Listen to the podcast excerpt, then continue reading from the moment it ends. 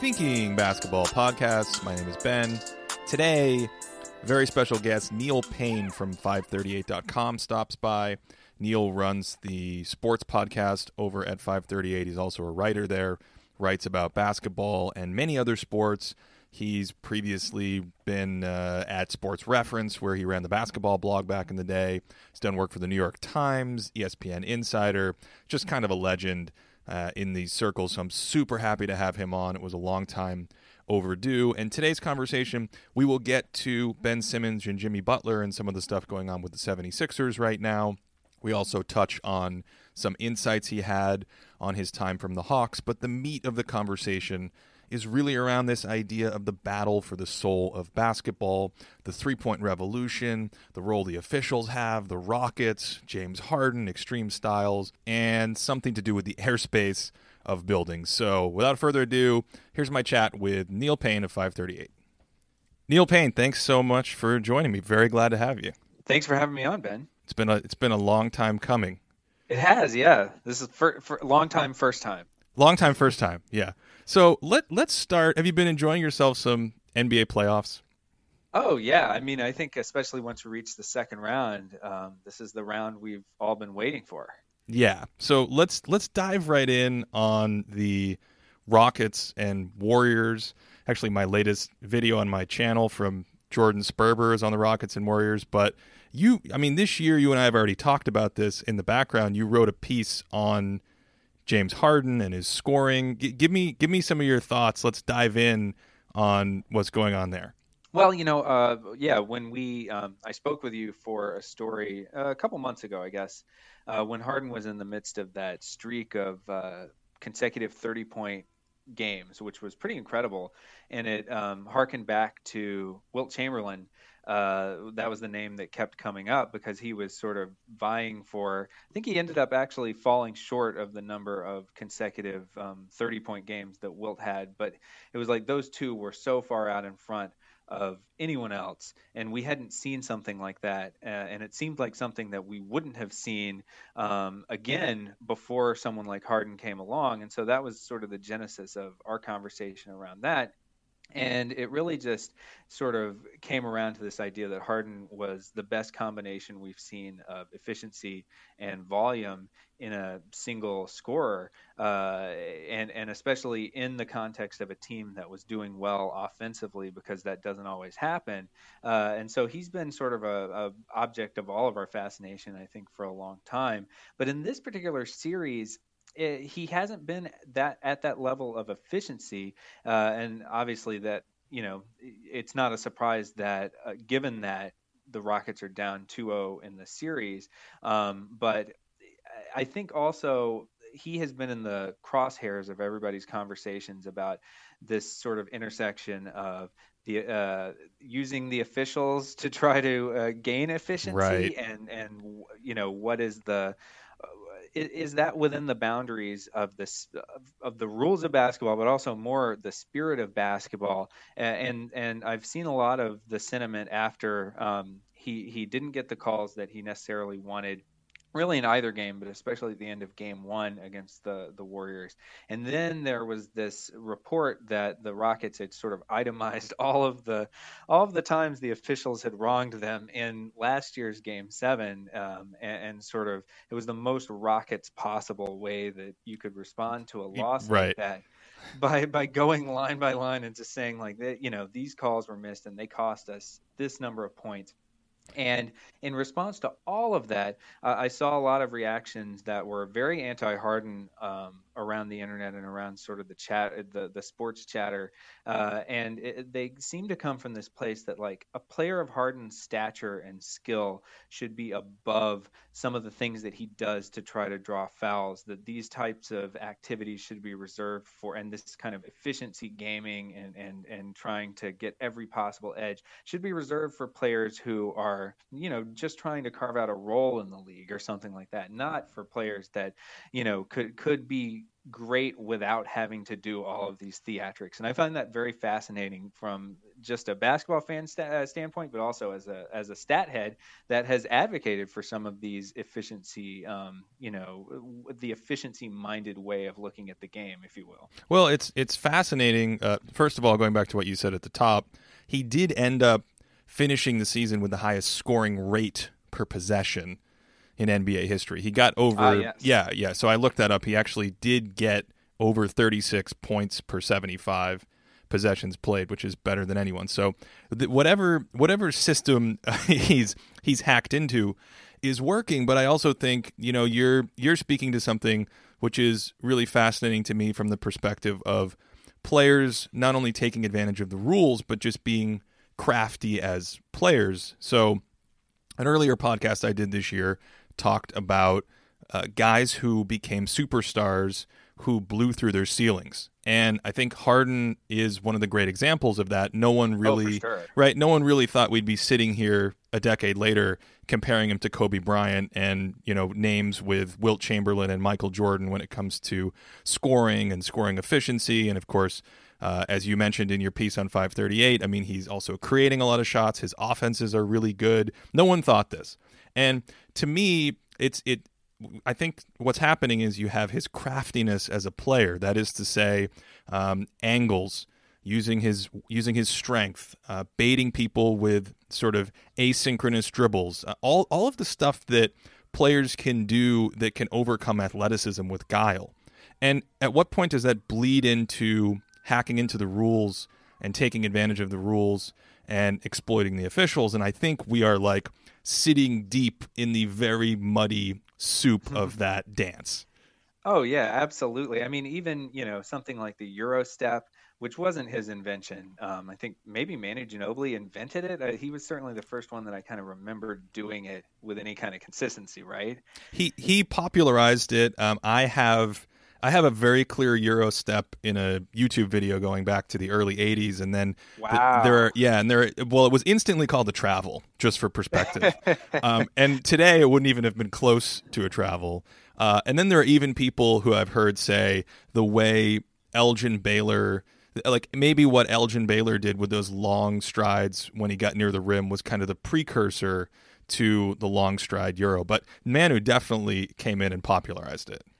Yeah, and I think that's a great point, bringing it back to some of those older guys, because we um, we we tend to think of this as being sort of a recent phenomenon, uh, and people always complain about, you know, as more as more time passes, the more that people complain, traditionalists complain about steps being taken and travels not being a thing anymore. And I guess you could maybe even go back to like the 80s or the 70s and find people who are like, these kids these days are, are get off my lawn. Steps right get off my lawn with that traveling. And um, but i do think it's interesting that harden has sort of you know he he has taken that as his, you know he is the standard bearer for that in the league you know maybe Giannis and some of these other guys are right up there with him but he also you know the step back is another form of sort of looking at the rules and figuring out how many steps do I have.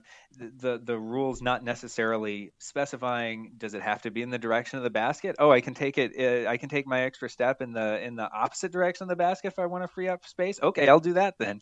You know, and so some of these um, you know interpretations of the rules, it, it is sort of I think it rubs uh, a certain type of fan the wrong way because that just seems like it's against the spirit of the game, even if it's within the letter of the game. But then you think, you know, how, how else are you going to innovate and from the Rockets' perspective, this is what I find so compelling about this series in general is that it is sort of, it is being framed as this sort of war for the for the soul of basketball, where you have one team that was is basically winning with not all that unconventional playing style. I mean, I know we think of the Warriors as being the the ultimate three point shooting team. They've been surpassed in that regard, certainly by Houston, but maybe by other teams. Um, and and you know, Kevin Durant is taking mid-range shots in in crucial late game situa- situations in the same manner as every superstar, you know, that preceded him in, in a lot of ways. Yeah, but the Warriors are groundbreaking more for just how they assembled their talent and and the sheer amount of it that they assembled. So then you have that, you know, going up against this other team that is outgunned in terms of talent uh, in in this particular series, and they're trying to find ways on the court to be able to sort of skirt around things and and innovate. And I think that that's a really interesting um, juxtaposition of the two teams. Who should we be rooting for? The team that innovated in terms of finding a way to assemble more talent talent than any other team ever, or a team that's innovating in trying to bend the rules to find a way to do more with less talent? I don't know the answer to that. What's your What's your feeling on the general public's leaning? Uh, uh, you know, answer of that question. Like, which direction do you think they're leaning in? It's really interesting that it seemed to be, particularly after the the non calls late in game one, and then the uh, the the memo, the whatever it is, the audit, uh, if, we could call it that, that that kind of came out about the Rockets um, uh, and, and their note to the league it seemed like public perception actually was siding on the Warriors side, which is is really incredible to me because the Warriors have become very hated, uh, especially after uh, picking up Kevin Durant, and, and, a lot of people are tired of seeing them winning. So I think it really speaks volumes about the distaste that the general public has for some of the ways that the Rockets and Harden in particular play basketball uh, and the aesthetics of it. That they would side with this historic dynasty that teams t- uh, that that people tend to kind of hate that that level of a team over the Rockets, who you would think would be the plucky underdog that we should be rooting for, you know, standing up to this juggernaut uh, of a Warriors team. Very interesting take. You know, one one thing I hear all the time, you've probably heard it over the years, is that analytics are ruining the game. And, oh, sure. And right, and I've always I've always taken that to mean um, you know you're you're getting too much into the sausage making. You're you're stripping things down. Uh, even though you're being more nuanced and more detailed it's almost a reductionism that takes the fun out of it.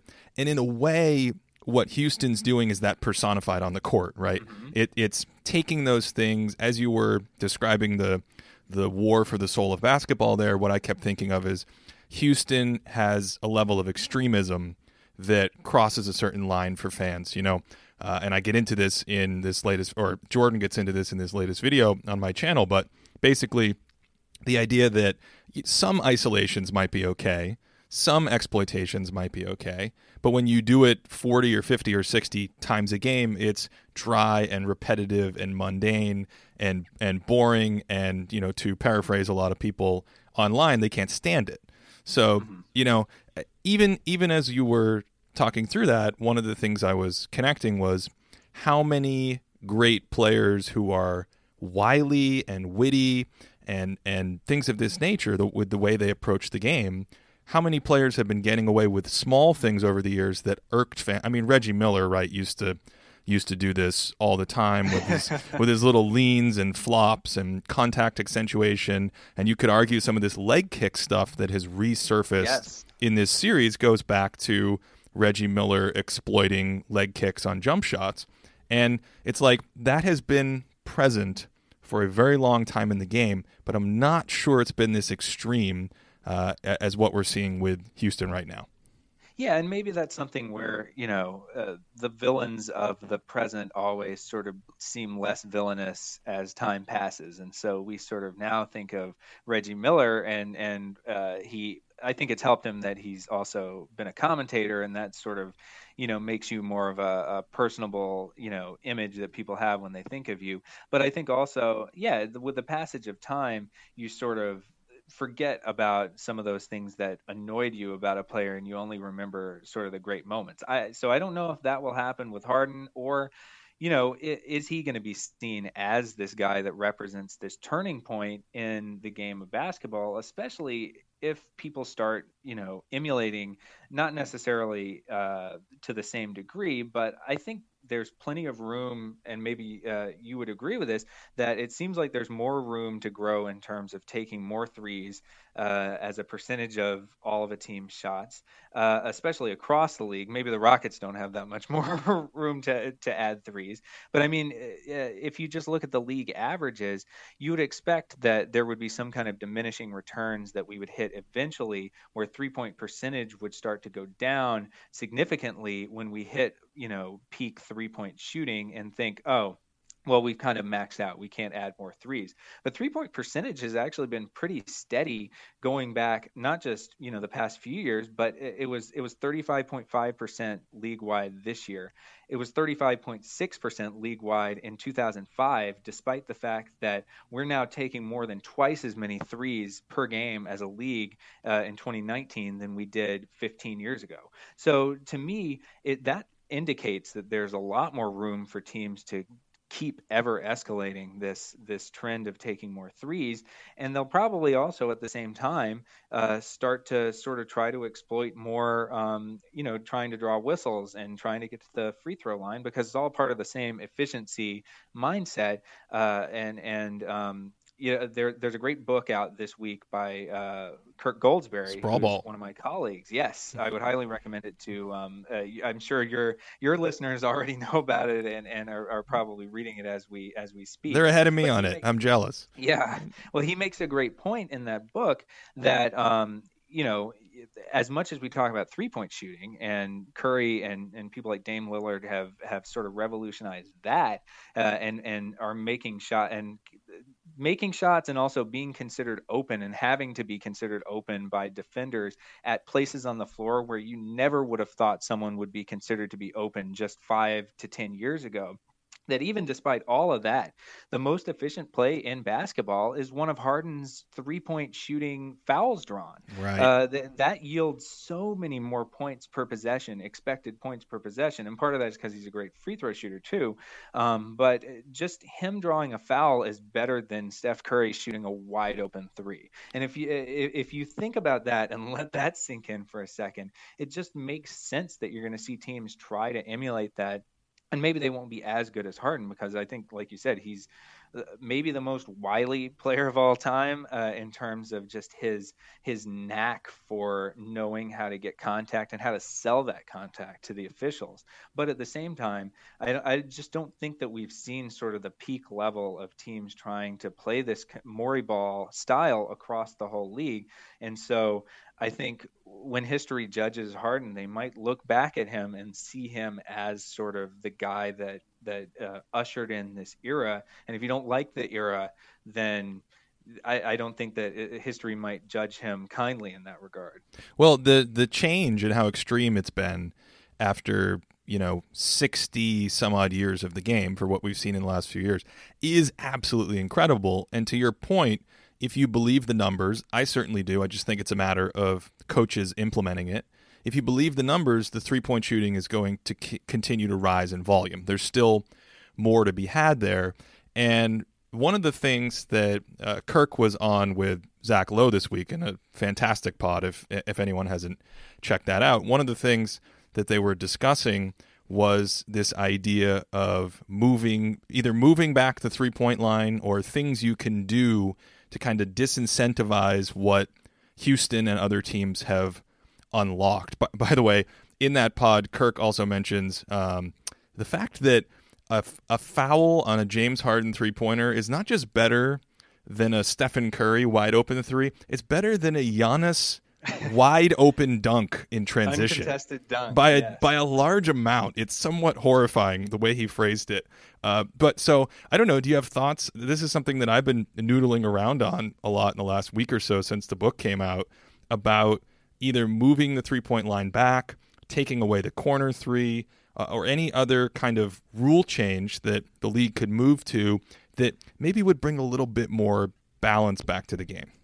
Yeah, I mean, I think that those are, are, are two great ideas because you know the corner three has been long known to be this sort of efficiency hack, and I, I think we've seen. You know, I think the Spurs were one of the first teams to sort of uh, just park a guy in the corner and uh, make hay off of that. I think uh, Bruce Bowen at, at one point was shooting like much higher on corner threes than he was on free throws uh, at one point uh, in that in the Spurs dynasty. And so, you know, I think something to sort of change the geography of the court so that you don't have people just sort of their whole job is to camp out uh, and, and stay in one area to to make them actually move would be nice. Uh, and and I'm intrigued about the idea of moving back the three point line because it would sort of give more value to the Dame Lillards and the Steph Currys of the world because those are guys that still can make a very good percentage, a shockingly high percentage for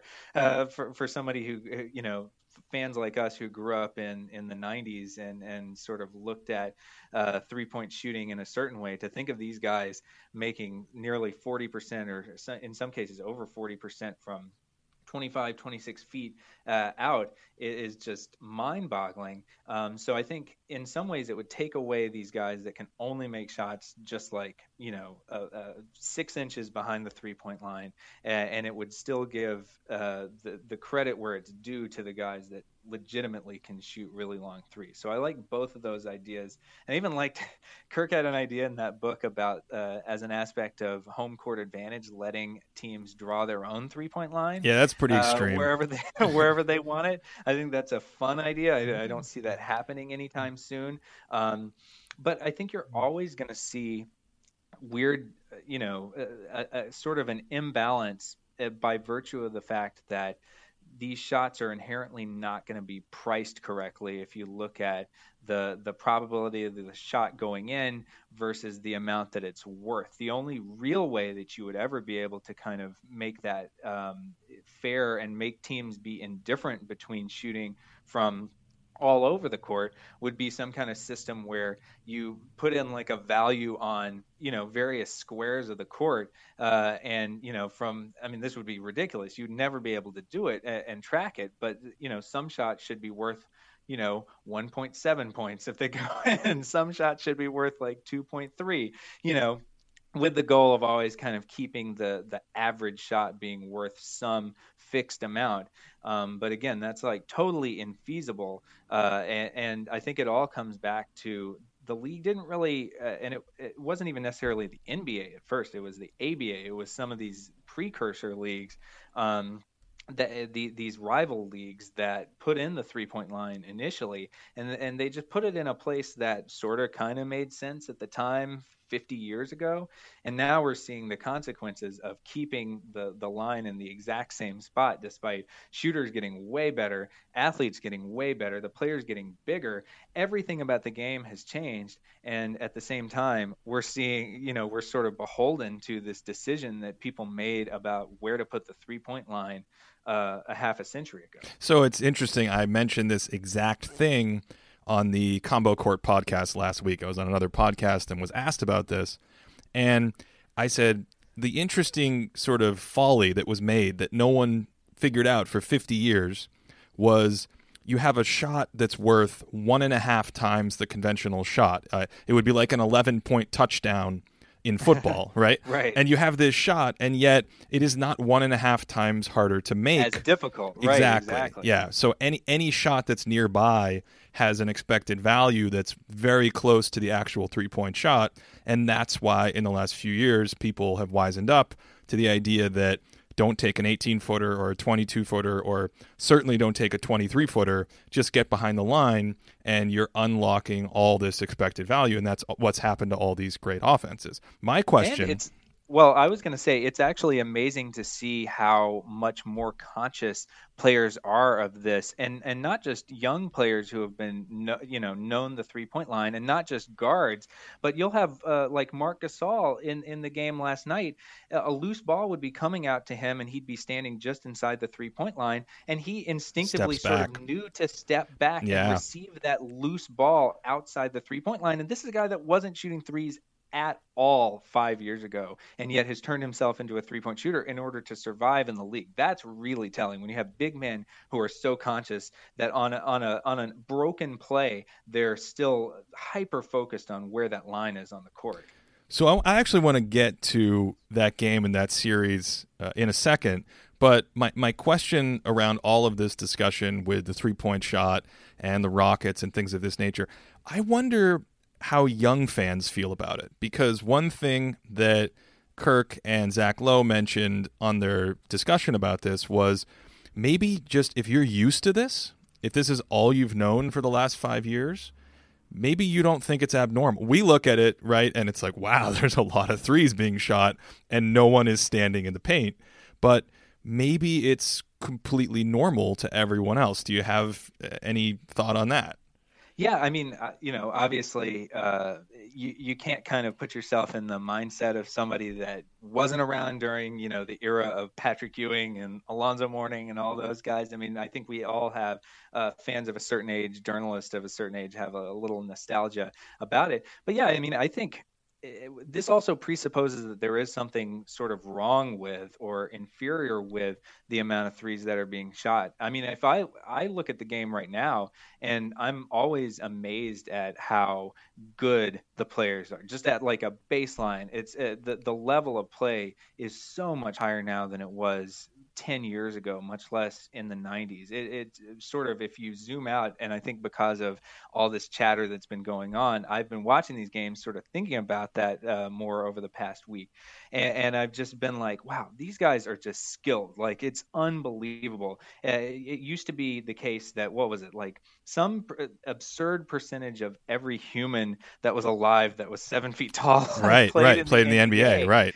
I think that number is probably going down, and I think it's no coincidence that it's not enough just to be big anymore. You have to. Eh, the teams are prizing skill uh, as much or more as they are prizing height, uh, and and uh, I think that has fundamentally changed. And the three point shot is a large part of that because shooting is one of the most prized skills in the game. But I think just the overall baseline level of basketball skill in the game today is as high, higher, much higher than it than it had been uh, in any other era of the game. So in that sense, what are we all complaining about? I have a little bit more of an issue with the foul drawing than I do with the three point shooting. If we're kind of picking apart things to point fingers at with the way Houston plays. You know what we need here, Neil? We we need a good old 538 poll that that can model what's coming for the younger fan. That's what we need. Yeah, well, figuring out what's coming is also an interesting question because uh, you know I I like the way the game is right now, and I don't know what it's going to look like when uh, the rest of the league sort of equalizes to um, you know Houston levels of three pointers, and maybe it will get tedious to watch uh, guys miss you know 65% or more than that uh, almost uh, of, of their shots you know in any given game because they're only shooting threes. Maybe that you know uh, I, I don't know how to necessarily anticipate what it looks like but right now it's like wow these guys are good. So speaking of three point shooting let's talk about ben simmons. Sure, the the antithesis. Yes. So you you actually wrote something about him I think it was er, was it earlier in this season. It all bleeds together believe, now. Yeah, I believe it was earlier in the season. Uh, yeah. it, may, it may have been after the Christmas um, one of the showcase games. I think it might have been the Christmas Day game um, when when it just against a good team. I felt like there was something where Ben Simmons was less effective because he didn't have shooting range. Right. So that prompted there's a there's a small study in the piece that you ran on uh, star players against higher quality teams. I've tried to look at stuff like this over the years. The the challenge I think with what you had in that piece was it was I think it was in December. It was in December or January, so you didn't have too much data. The the samples were relatively small still. But what I found interesting also in that piece was this idea that you had after that, which was Simmons against quality teams kind of reducing or changing his role, possibly for the betterment of the 76ers. And fast forward to this week, what timing? All of a sudden, mm-hmm. right? All of a sudden, I don't know if you caught game three, but it's starting to look to me like the Philadelphia team I saw in game three and some parts of game two was almost a different team philosophically.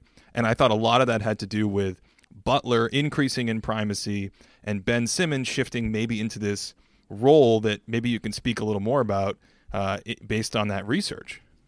Well, yeah, certainly. If you look at Simmons in this uh, series in particular, he has a usage rate of 13.3%, which I think is just astonishing. Um, he he was at 22.1 percent during the regular season, uh, and so I think that that does speak to sort of you know when you're a player that has very obvious strengths and and also some pretty um, you know glaring shortcomings those are going to naturally be easier to exploit by a, uh, a good team, a well coached team, you know, than they are by um, just in the ebb and flow, especially when you're facing the same team multiple times in a row and these matchups start to actually sort of come into focus. Uh, so uh, I'm really interested in this idea of what, just in general, the differences between the regular season and the playoffs and sort of what drives certain teams to sort of be better on paper than they actually are once they get into the playoffs. But then the flip side of that, uh, and yeah, it seems to actually be working uh, in a certain way for Philly to ask uh, Simmons to take this back seat uh, that we would never expect necessarily a player of his um, his skill, but also his you know reputation and his track record to take. Uh, and yet at the same time, you know the team seems to be you know, at, at, best, no worse for it. I guess is the best way uh, to to describe it. Um, and, and, I don't know. What are your thoughts on that? Well, I think the the shift for him in the video profile I did him this year, the shift for him to playing more like a big man in the half court is natural because he almost has assumed that all season anyway. I, I think what's interesting is ramping that up in the sense of saying, well, we're actually going to have Butler kind of run the show more, quote unquote, run the show more. They still have a lot of the same offensive principles from what I can tell in these last couple of games. But the idea of him, what I've seen online, is this idea of him being Philadelphia's Draymond Green, meaning.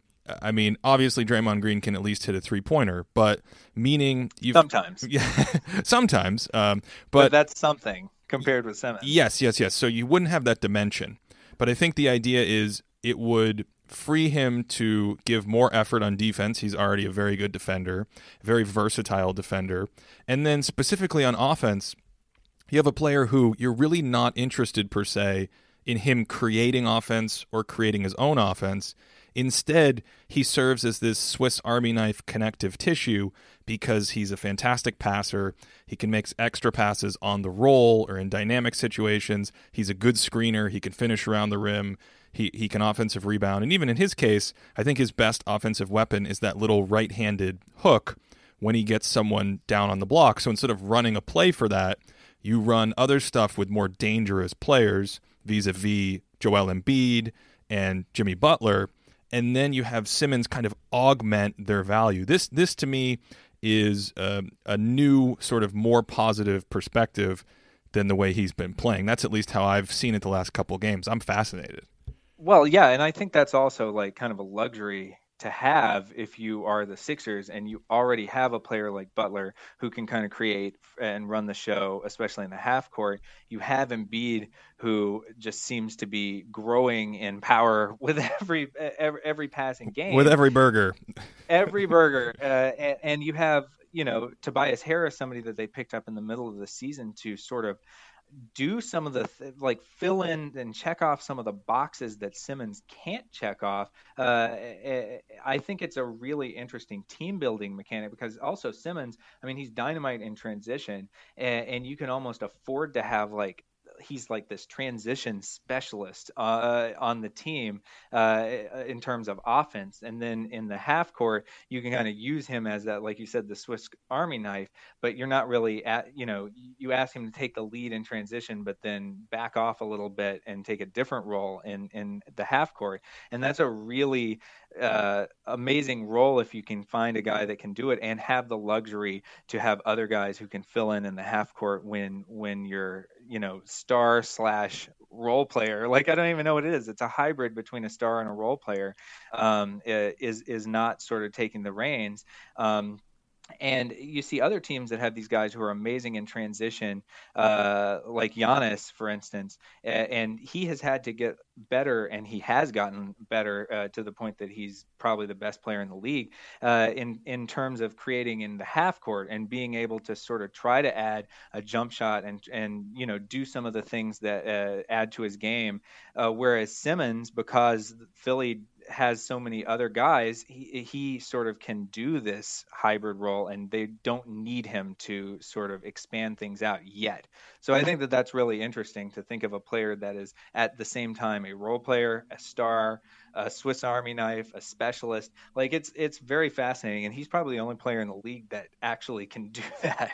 Yeah, well, it speaks to how many different ways you can derive value on the basketball court in the NBA, which has obviously been one of my favorite topics for years. And so in this case, you wouldn't be someone who's, you know, in isolation scoring, um, dominating an offense, setting things up. But this is very much like even even the transition connection brings me back to Draymond. Like Draymond's offensive strengths are passing and pushing the ball in transition. That's basically it. And if you can connect that to players that would benefit from having a guy around him, you know, if he only had one of those shooters, I don't think he'd be quite as valuable offensively. But when you put two or even three there, then it's a nightmare. And all of a sudden, it seems like no matter what's happening, who you're playing, what the scheme is, Kevon Looney ends up with three lob dunks every right. game. It, it's so you know the the connection to that with Philadelphia and Simmons is something that I've certainly been thinking about the last couple days. And then I think it would be interesting to go back because I believe Butler had just arrived in Philly around the time you wrote that piece, right? Yeah, it wasn't long um, uh, after uh, they traded for Butler. Right. And so I think what would be interesting is to look at his change. I mean, we haven't we have an internet; we could look this stuff up. Um, but to look at his change in primacy in all of those numbers, um, usage, and anything else that kind of indicates like, okay, now it's not just about Simmons taking a different role in the half court against these good teams. It's also about magnifying a strength that Philadelphia has in Jimmy Butler. Yeah, for sure. Um, and, and, again, that goes back to that luxury of having so much talent. And Philly has been a team that uh, I think when we do our modeling and we do our projections at 538, we try to sort of do an accounting of a team's underlying talent uh, and sort of estimate that based on these plus minus ratings of each player. Uh, uh, and I know you have a similar system um, for for kind of player value on that. Uh, and so uh, Philly is a team that has always looked better on paper than they played during the season. Uh, and if you had just looked at regular season numbers, you probably would not have necessarily thought that they would be as competitive as they've been uh, in in this particular series. I think especially, uh, but when you look at the players that they have on the team, you're like, wow, this is actually a really great collection of talent, and they seem to be figuring out how to sort of piece all of that together um, and it's taken them long enough but they're sort of coming around i think right now at the exact right moment uh, of, of um, finding the right mix for all of those players because it's a new mix you know and basketball is a game of chemistry and uh, figuring out how pieces fit with each other uh, as much as anything. And so you know i'm fascinated by what uh, what adjustments need to be made and what roles need to be filled in order for a team that has a lot of talent on paper to actually have that pay dividends in terms of performance on the court. Yeah, and that's been, as my listeners know, a, a pet topic of mine to study for so many years in terms of how different types of players fit together and how you can build great teams from players fitting together. And that's always been my thing with um, Ben Simmons and Joel Embiid. I just feel like neither of them are super scalable players, and when you put them together, you're going to have a clash of primacy, if you will. You just can't have a lot of them working together, and that's also why I'm so particularly intrigued by Philadelphia kind of reworking their offense, perhaps right in front of us. Now, maybe it's a fluke or a temporary thing, I don't know, but it did feel like I was watching a slightly different team all of a sudden in game parts of game two and certainly for all of game three. Yeah, and I don't think you see a player that normally has a 22% usage uh, and you know over the course of three games 115 minutes drop that to 13% without an injury or without any kind of sort of mitigating factors uh, in the personnel around him uh, without it being for a reason uh, that that doesn't happen by by just happenstance or random you know chance i think right? Oh i completely agree. All right i i, I want to get to this before you get out of here because i've wanted to pick your brain about this for a while. Um, t- before you go tell tell me what you can tell me about your time with the atlanta hawks. And specifically here's what i think people are interested or what i get asked a lot around analytics positions in the NBA these days and things of this nature. So I think the first thing is just on a on a general level, um, how how integrated would you say analytics are among front offices and teams, and how much are they respecting them and using them in your experience? Well, I think it. I mean, it varied it may not it may vary less now than it did when I was working. So I joined the Hawks um, at the end of the tw- I think in the 2013 slash 14 season, um, and I was brought in by a guy named Dan Rosenbaum, who is like one of the you know he should be on the Mount Rushmore of uh, basketball analytics in my opinion, right next to John Hollinger and Dean Oliver and all these guys. He is the guy that brought basically adjusted plus minus to the NBA in sort of a popular conception. Um, I, I, think the uh, people working for um, the Mavericks had done it a little bit before, uh, and there were some uh, hush hush stories about it, you know, in the early 2000s. But Dan was able to basically reverse engineer uh, based on just sort of a few bits and pieces that he had heard uh, that that uh, about Dallas's system, and create his own adjusted plus minus um, system that is sort of the backbone of a lot of the stuff that that um, people still use today, at least as sort of a, a baseline uh, when they're kind of evaluating players. Um, and so Dan and I had known each other um, for a while from going to the Sloan conference and going to, you know, being on the APBR metrics uh, message board and all this. Uh, and so um, he brought me into the Hawks, and uh, we we were remarkably integrated into everything um, when I was there. The the GM was Danny Ferry, um, and Mike Budenholzer, who now is having an amazing season with the Bucks, was the coach of the Hawks, and he had just been hired, I think. And so um, they uh, yeah we, we, would sit in on meetings with the you know the front office staff um, uh, where we would go through and you know talk about i think before each season we would evaluate every player in the league and sort of grade them. And the the scouts certainly had you know a voice in there and so did the um, so did the analytics people. And we sort of came to a consensus about each player in that way.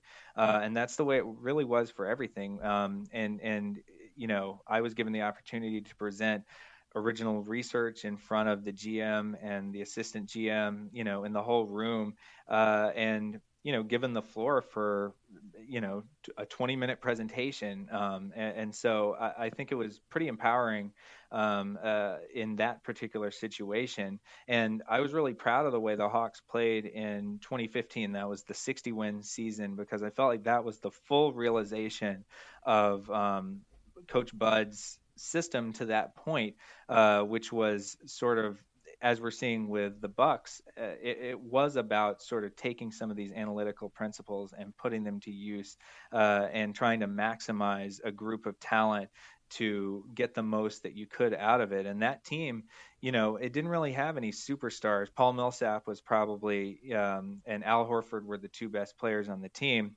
but Kyle Korver had an amazing year shooting the ball. DeMarre Carroll played uh, really well. Jeff Teague was the point guard. Dennis Schroeder, very young Dennis Schroeder, was there. Thabo Sefolosha um, uh, was was the defensive specialist until he got injured uh, in a really unfortunate incident uh, late in the season. And so to me, that was sort of if you're looking at Milwaukee right now, you, you could see the the uh, origins of that with um, w- with that 2015 Hawks team, and that was a team that I think um, the, both the coaching staff and the front office uh, had Dan and, and, and you know the analytics people uh, that did include me you know sort of in their ear they they were listening to us and i thought that that was a really um, great situation to be in i've heard uh, stories about people that were in less empowering situations as um, as uh, analytics consultants with other franchises. But I think the way that things are moving is that more teams are sort of taking the approach that the Hawks did in that time, which was giving a voice to not, you know, not giving an undue voice to any one perspective of looking at the game, but listening to all of them and trying to come to sort of uh, synthesize them into some sort of consensus. So what I got from that is Neil Paine responsible for 60 win Hawk season. just that's my notes. Responsible. Yeah, no, I, uh, I circled that big letters. over replacement analyst uh, uh, may be positive in that season, but it could have been zero. do, do you have analytics on the analytics people? That's the that's the no. I'm joking. I'm totally. Well, you know, uh, there was analytics. I, I, haven't done this for the NBA, but we did a project um, when Ben Lindbergh and Rob Arthur were here at uh, 538 where we looked at the um, basically the directories of each team's front office and tried to pick out the um, the the roles that looked like they were sort of earmarked for analytics and trace the first of all figure out which teams had the largest analytics staffs, but then also um, try to correlate with that with how successful the team was and trace the the rise of that going back a, a few years, and that was a really interesting exercise. So it can be done in some way. Uh, you can't parse out credit probably to to each um, analyst, but you can figure out um, uh, general trends, I think, uh, by looking at some of these directories and things. I do have a power rankings of analytics front office. I can't share it, but. Oh, okay. I do have no. I it's proprietary. yes, it's a proprietary. It's I have a whole system.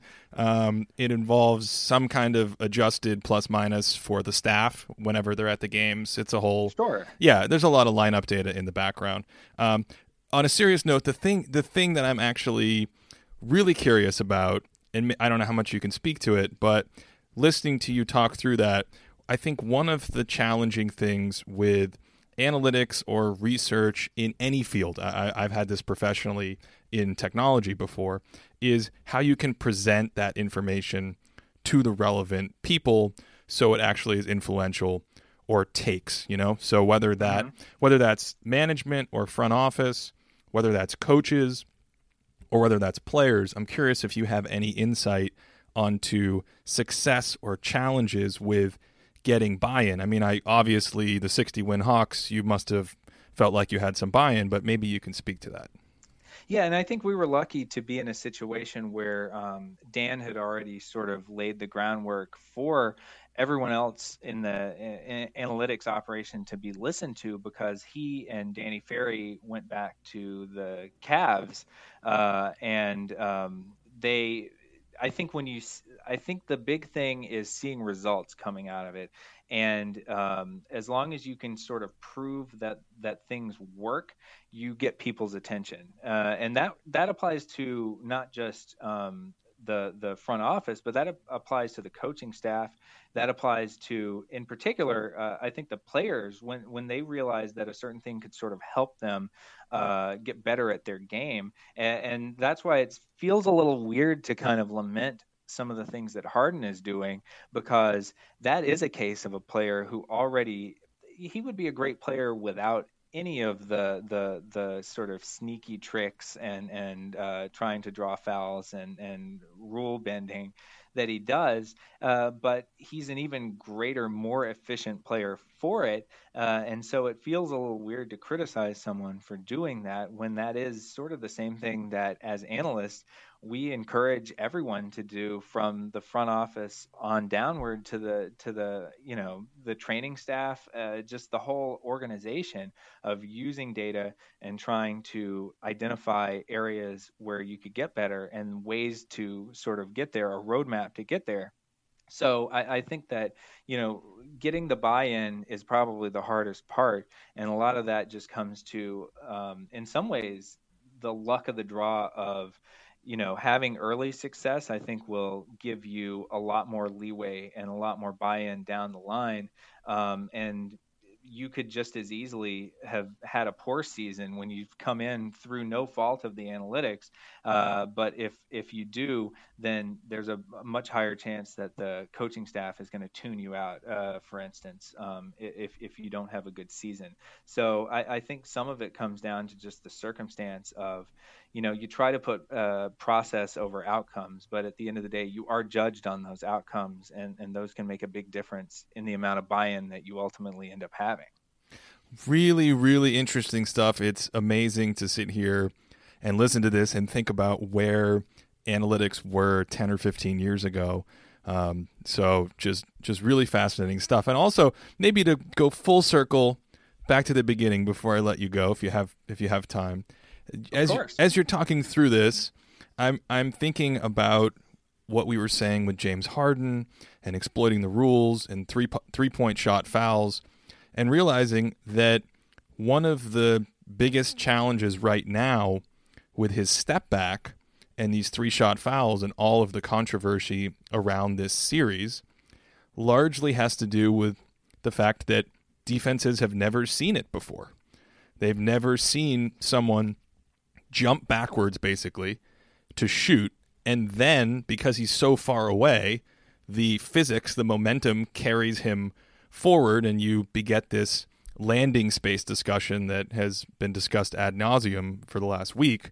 But um, you know i'm i'm not sure i'm not sure what my point is even necessarily. I'm just realizing that there's there's something to that well, and it, and it's also as much as it is that the opposing defense hasn't seen it before. It's even weirder to think about the fact that in a lot of these cases the referees haven't seen it right before. exactly and it's and it's a case where you know we can all sort of look at uh, some of the ways that Harden draws fouls and say look you know you hooked your arm under this defender's arm and you went up, you never had an intention of making that shot. That was not a legitimate shot attempt. You're just using the letter of the law to get free throws out of it. But that's something that players have been doing in some way shape or form forever. That's something that referees can kind of they they know when someone is ultimately crying wolf and they sort of i think they internally regulate this is just me i have no evidence of this but i do think that referees sort of regulate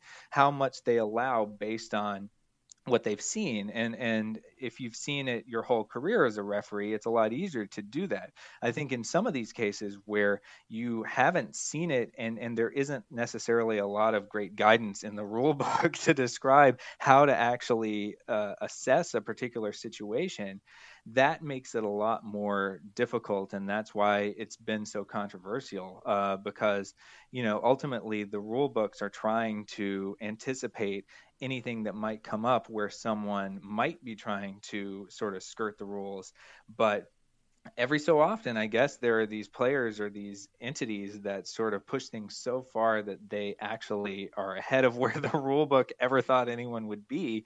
And, and this might be one of those situations uh, with with harden and the uh, the step back in general, but then all, you know, is it a travel? Is it not a travel? I guess technically it's not because of the number of steps that he takes, but he's taking them in the wrong direction of the basket. It's just very uncomfortable.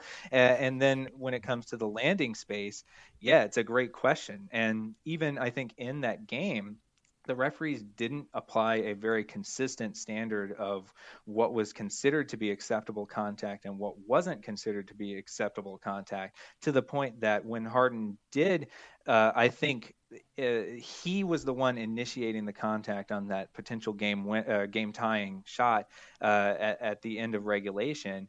Uh, but he had been fouled, I think, legitimately uh, by Klay Thompson on just the previous yeah, time that he yep. had done it. And so it, I think it, one of the reasons it became so controversial was also because the refs didn't apply a consistent standard, and it's very difficult to apply a consistent standard when there is no necessarily precedent or guidance to sort of help you in the in the letter of the rules. Well, that's a great point about them catching up. I still even feel like that little hook move he does, you know, the the rip through kind of I feel the guys. Oh, absolutely. I, I, I still don't really understand frankly why that's not an offensive foul. Um, but to his yeah. credit and to your point, this is something that I actually didn't notice when he started doing. You know, you had to kind of like slow the film down, and you kind of have to be like, you see it over and over again. You say, wait a second, someone's putting their hand in the cookie jar, but Harden's grabbing it. Right. Yeah. Exactly. Yeah. And so on the who on, is truly initiating contact, right? And who has an advantage? That's the other right. one that gets me. So uh, that that philosophical point aside, the the three point, the step back, and the three pointer it, I went back and looked at a ton of film, and your again, it's just physics. When you are closer to the hoop, or your gravity is underneath you, and you're centered and you're balanced, your landing area won't move forward a lot. And so right. this uh, this idea of an unnatural landing area being two and two and a half feet in front of you, well, you try jumping back as hard as you can, five or six feet, and then shooting you're going to go forward more than you right. normally do. And this is, I mean, talk about a rapid adjustment. Like this is, I think, the the meat of what's happening right now is how do I contest that shot as a defender? And some teams and who and who is entitled to you know do yeah. you give up the right to the space that you just vacated or are you still entitled to the space that you just were in but are not in at the start of the shot but then go back into by the end of the shot well there seems to be this idea that the landing space is fluid, and if you drift forward slightly, that's okay. We don't want the Zaza Kawhi Leonard. Oh, okay. I understand. Right. right. I understand the genesis of that, and I'm perfectly fine with it myself, just for me. But if you take that same concept, all of a sudden on the step back, there's there's an element where you could interpret it and say, actually, you can't really contest this because you right. need to let the player come back forward. Right. Yeah. Exactly. And it and it does come down to you know they talk about um, who has the air rights above like uh, below buildings. You know, have you ever heard of this? Where like you know uh, buildings will be built over other ones, and uh, do they have the air rights over that building? I think that is sort of the same concept of like who has the right to a certain space on the court when they are occupying it, but then do they have the right to come back into it uh, as part of their uh, follow through? You know, and, and landing from from a shot. And I, I don't think that the rules are necessarily as clear as I think everyone wants them to be. So your next expose for 538, I'm expecting to be on airspace of buildings. Um, I'll, I'll, look forward to that. Neil Paine, thanks so much for stopping by. This was great. I, I appreciate all the insight and the time. Thanks, Ben. It's great to to finally be a, guest on the podcast after reading so much of your stuff over the years. Any uh, anything you want to leave the people with? What you got going on in your own life? Um, things they can look forward from you in the future? Well, you can listen to me podcast uh, myself in uh, 538 Sports Podcast. It's called Hot Takedown. Uh, it comes out every uh, Tuesday evening. You can find it on all the usual uh, places like iTunes and Stitcher and uh, you know even Spotify now these days. Um, but also you can find my work at 538.com. I write about just about every sport there is, um, and I think I'll have a piece about baseball up on the site on Monday big, big thanks to Neil for stopping by and taking the time. And of course, big thanks to all my patrons who support me over at patreon.com slash thinking basketball and really help me make these podcasts. If you like these and you want to help me make more, I've had a lot of requests for higher frequency in the playoffs, so I am certainly trying to hit that mark as we get into the meat of the playoffs over the next four to six weeks. You can head on over to patreon.com slash thinking basketball, sign up, support, check it out. There's different tiers. For $2, you get access to some of the articles and behind the scenes things I put out. And then for $4, you also get access to all of my historical stats, proprietary stats. Most of them go back to the shot clock in 1955 for every player. Uh, in time, I'm always trying to update those lists. So, in time, hopefully, I will release more. It's also the best way to get in touch with me if you have questions. Sometimes they fall through the cracks on Twitter and on YouTube. So, if you're a regular and that sounds interesting, go check it out. Otherwise, as always, thanks so much for listening, and I hope you guys are having a great day. See you next time.